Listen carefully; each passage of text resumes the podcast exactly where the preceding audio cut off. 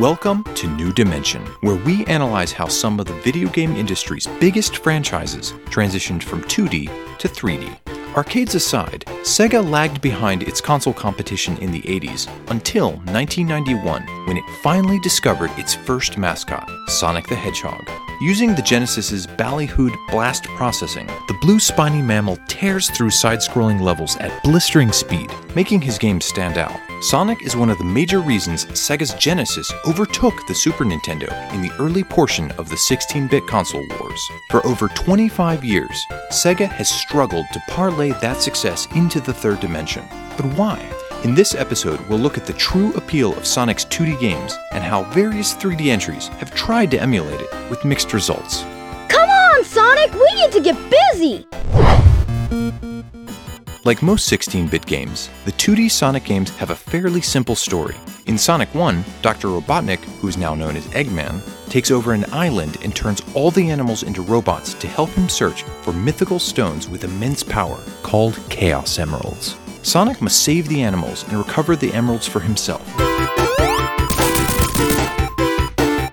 However, almost all of this is communicated through the game's instruction manual. There is almost no storytelling in the game itself. Sonic 2 has a very similar story that's told in the exact same way, but at least we do get the debut of his sidekick, Tails. Sonic the Hedgehog 3 is where the storytelling really expands into something tangible. The full story requires two cartridges locked together to be told, and for the first time ever, there are short cutscenes between each level to keep moving the plot forward.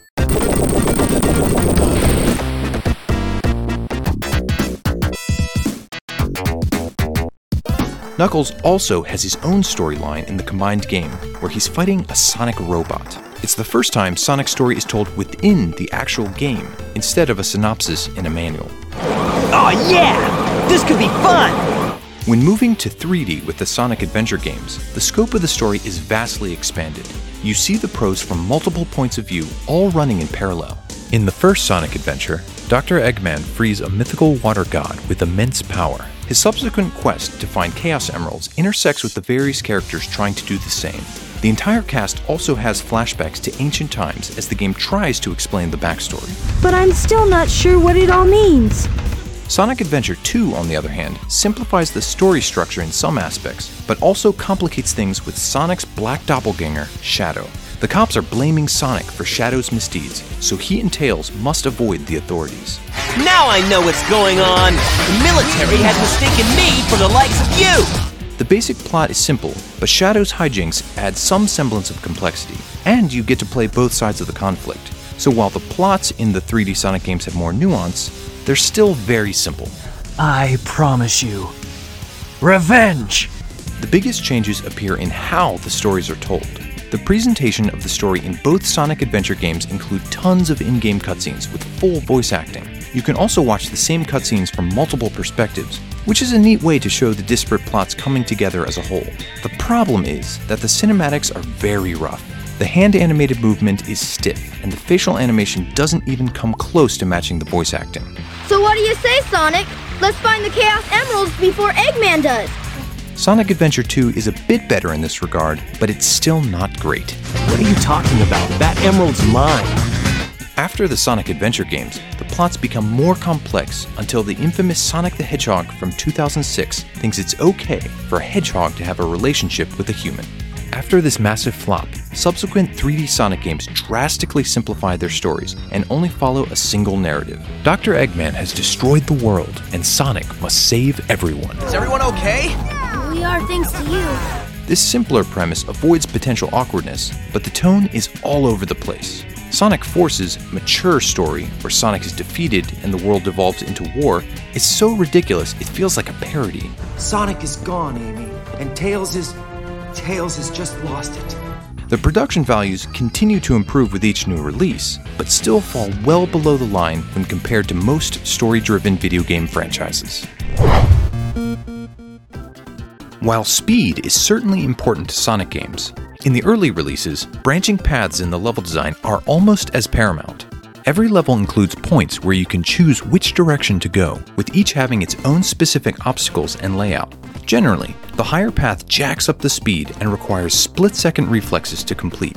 The lower path is usually slower, but includes a lot more enemies, platforms, and hazards to navigate. This level design philosophy expands over the original trilogy, with a couple exceptions like Marble Zone in the first game. In Sonic 3, there are giant rings hidden in each stage that hide the special stages you need to complete to get the best ending. The game also includes multiple playable characters for the first time. Since Tails can fly into new areas Sonic can't reach, the level design must be tweaked to accommodate. Knuckles can also break certain walls, which leads to entirely new paths and even new boss encounters. The ideal of branching paths takes a while to manifest in 3D. The Sonic levels in the first Sonic Adventure, in particular, almost always have just one intended path to the goal. Yes! The sequel generally has a high path and a low path for most of its speed focused stages, though they merge more often than the 2D games. This is likely a byproduct of its new ranking system, where you are encouraged to complete levels as quickly as possible while defeating enemies and scooping up rings. That leads to one of the fundamental dilemmas with 3D Sonic games. It takes exponentially more resources and skill to create levels in 3D. This is even more of a challenge as technology improves and player expectations increase. Since one of the primary tenets of Sonic's gameplay is being able to speed through each stage as quickly as possible, a lot of work is required for something players go past without much reflection. Finishing the 2D Sonic games in a couple hours makes sense in 1992, but in the modern age, players expect games to be much longer. Therefore, many of Sonic's modern 3D games are padded with multiple characters that require you to play each stage multiple times, often at much slower speeds. Sonic Adventure includes six different playable characters that give you a variety of ways to play through a stage. Characters like Sonic follow the traditional linear route, while more versatile characters like Tails, Amy, or Big the Cat are deployed to take shortcuts, complete more puzzle focus zones, or just catch some fish. I got a fish! It truly expands the possibilities over the 2D games, but it also requires much more complex level design, and therefore work. Found it! While in the 2D games, each stage is just given to you and you have no agency over what you play, in the move to 3D, Sonic Adventure introduces an overworld. The catch is that you have to find each level in the overworld, and clues can be a little too ambiguous. You must find the Chaos Emerald, but searching in the jungle is very difficult. Without a guide, you're left to bumble around, and even if you know where to go, the overworld itself is confusing to navigate. So, which is the superior design? That's likely up to personal taste. Where's this? Sonic Adventure 2 also includes six playable characters, but they take an addition by subtraction approach with just three primary styles. Sonic and Shadow blaze through each stage, Knuckles and Rouge treasure hunt, while Tails and Eggman pilot mechs.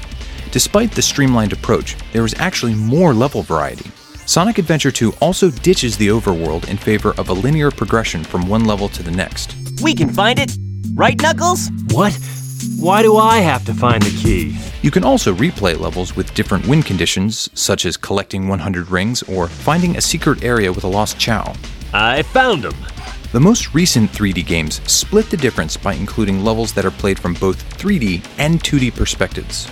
The 3D zones are mostly linear and built around blasting through enemies and navigating through obstacles at high speed. The 2D segments generally expand upon the multiple path concept from the early 2D games. The collectible red rings found in each zone provide an incentive to explore each level that isn't found in the 2D games, or even most of the Adventure era games. The modern games also embrace Sonic Adventure 2's extra missions, but take them even further. They are sliced up into smaller chunks, but feature added elements and their own unique goals. You generally have to complete a handful of extra missions to progress the story, but you can also play through them to unlock new abilities and bonus materials. The way you access levels also changes from game to game. Some just use a generic world map, while others include a more streamlined hub world where you need to do light platforming to get to each zone entrance. Sonic Frontiers takes this to the extreme, since a gigantic open hub world is the primary focus, while the more intricately designed roller coaster style levels are tucked away for players to find. The 2D Sonic games are even more simple to control than Mario's 2D games. Indeed, it can sometimes feel like all you have to do is hold right and the game kind of plays itself. All three buttons on the face of the Genesis controller do the same thing make Sonic jump. But this isn't just any jump, it doubles as a movement mechanic and an attack. This duality is part of the risk and reward aesthetic that drives the Sonic series. You must put Sonic in dangerous positions in order for him to deal out damage. Mastering how he bounces off enemies is another important tenet of its 2D play. It can be unpredictable, sending you flying into another enemy or careening off a ledge. When you master this mechanic, you can continually bounce off some bosses and defeat them in seconds. That's basically where the gameplay mechanics end in the 2D Sonic games. You must only worry about a single button, and what's left focuses on his speed. His main move is curling up into a ball when running at high speed. It allows him to plow through enemies and obstacles, but it also takes away some control of movement. Past the first game, it graduates to the spin dash, which lets Sonic quickly build up speed from a standstill. It's much more useful and serves as a reliable tool for finding secrets. Sonic Adventure's 3D gameplay takes more cues from his early 2D games than from Mario 64. On the surface, it duplicates the mechanics and the feel of controlling Sonic in a full 3D space.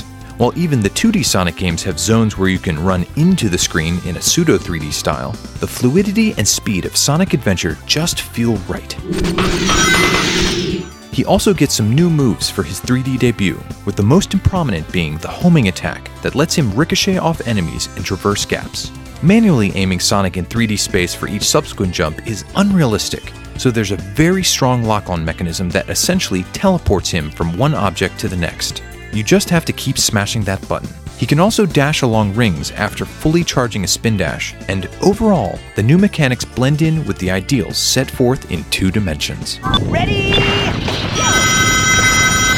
However, Sonic's 3D movement just doesn't feel right in a lot of instances. It's difficult for Sonic to maintain speed unless he's running straight ahead, and while the homing attack is essentially automatic, there are still some precision jumps to be made. Since Sonic doesn't have much air movement, there's not much margin for error. No! The camera fails to keep track of Sonic and controlling it manually is slow and clunky. It's telling that the places where Sonic Adventure feels the best to play are where it's essentially playing itself running straight ahead, chaining speed boost pads to make quick turns, and homing attacking chains of enemies. In this way, the transition from 2D to 3D is ironically kind of faithful. If Sonic's controls are iffy, some of the other characters play outright badly. Knuckles, in particular, shows off just how terrible the camera truly is, while Amy's hammer can bring her to a standstill at the worst time. Sonic Adventure 2's gameplay is a huge improvement, once again, thanks to its less is more approach. The camera is both a lot easier to control and a lot smarter in general, even in the treasure hunting levels. Sonic and Shadow's movement and jumping feel a lot more responsive. Meanwhile, there are a lot more on rail segments where manual control is de emphasized.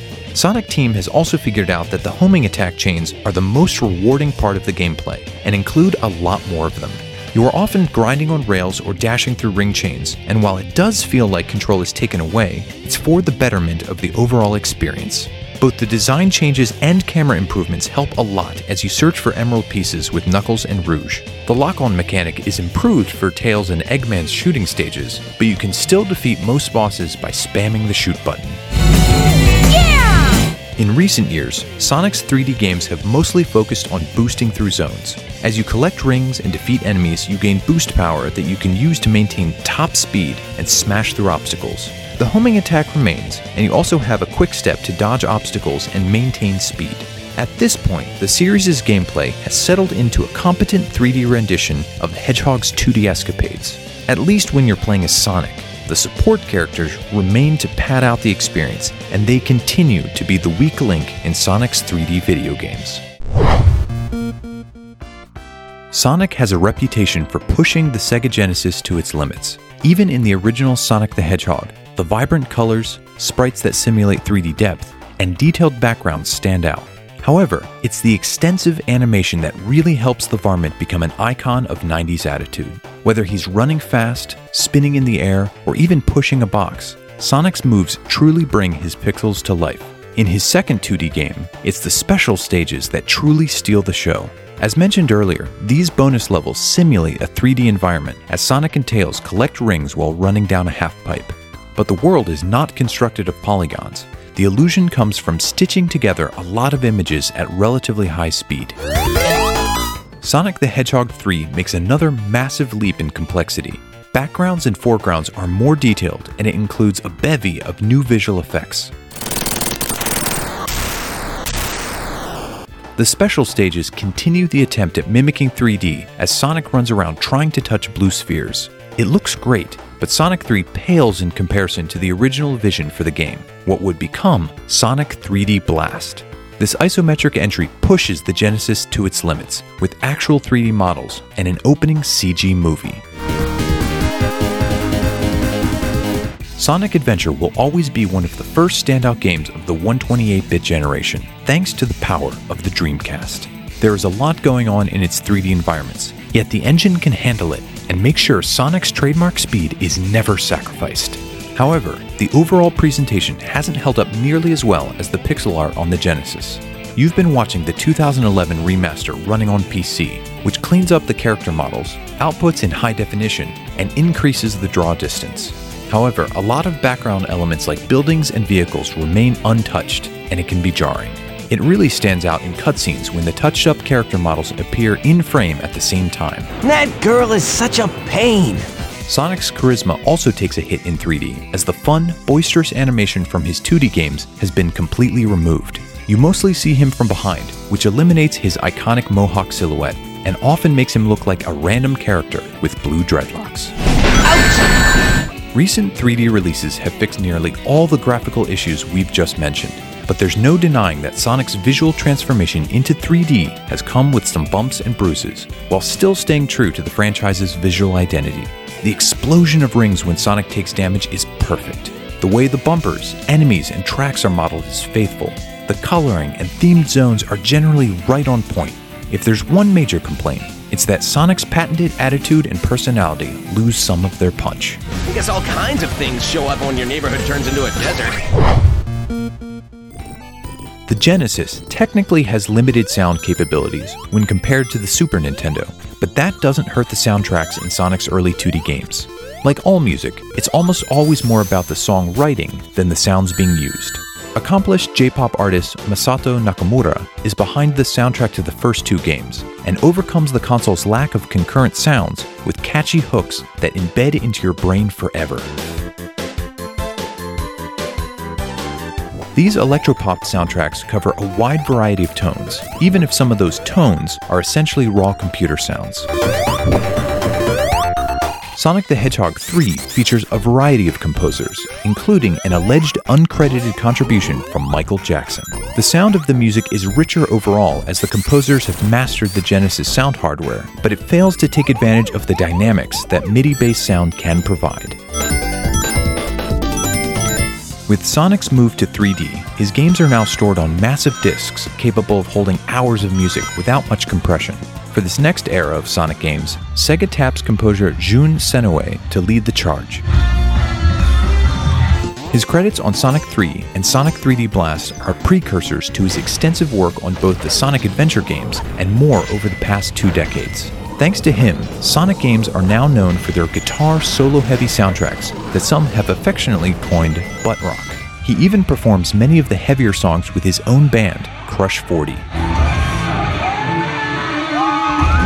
The tunes are very catchy and have become staples for fans of video game OSTs. But again, they are static tracks that do not ebb and flow with the in game action.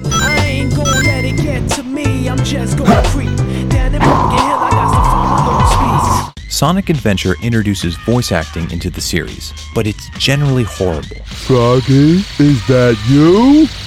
You're looking kinda weird, good buddy. The voices mostly fit the characters, but the performances feature unnatural pauses and can generally be annoying thanks to high pitched voices and cheesy writing. Weird. Now where was I? Oh yeah, the Chaos Emerald. Perfect. The sound mix also sounds off, and in general, it's a really rocky debut that sounds like amateur hour. I'll take care of the police while you try and find a way out of here. Find Eggman. Got it. Things do get better in the recent 3D Sonic games, but Sonic Team has learned over time that less can also be more when it comes to talking animals. You need to find that thing, and fast!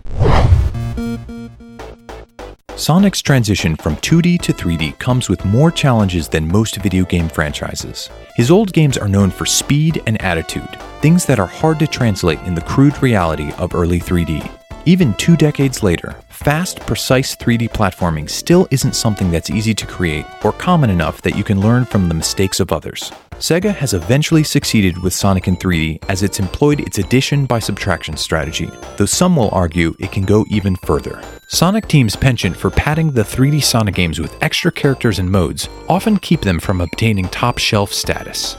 Meet our newest recruit. This butts heads with the idea that Sonic is a self defeating proposition in 3D.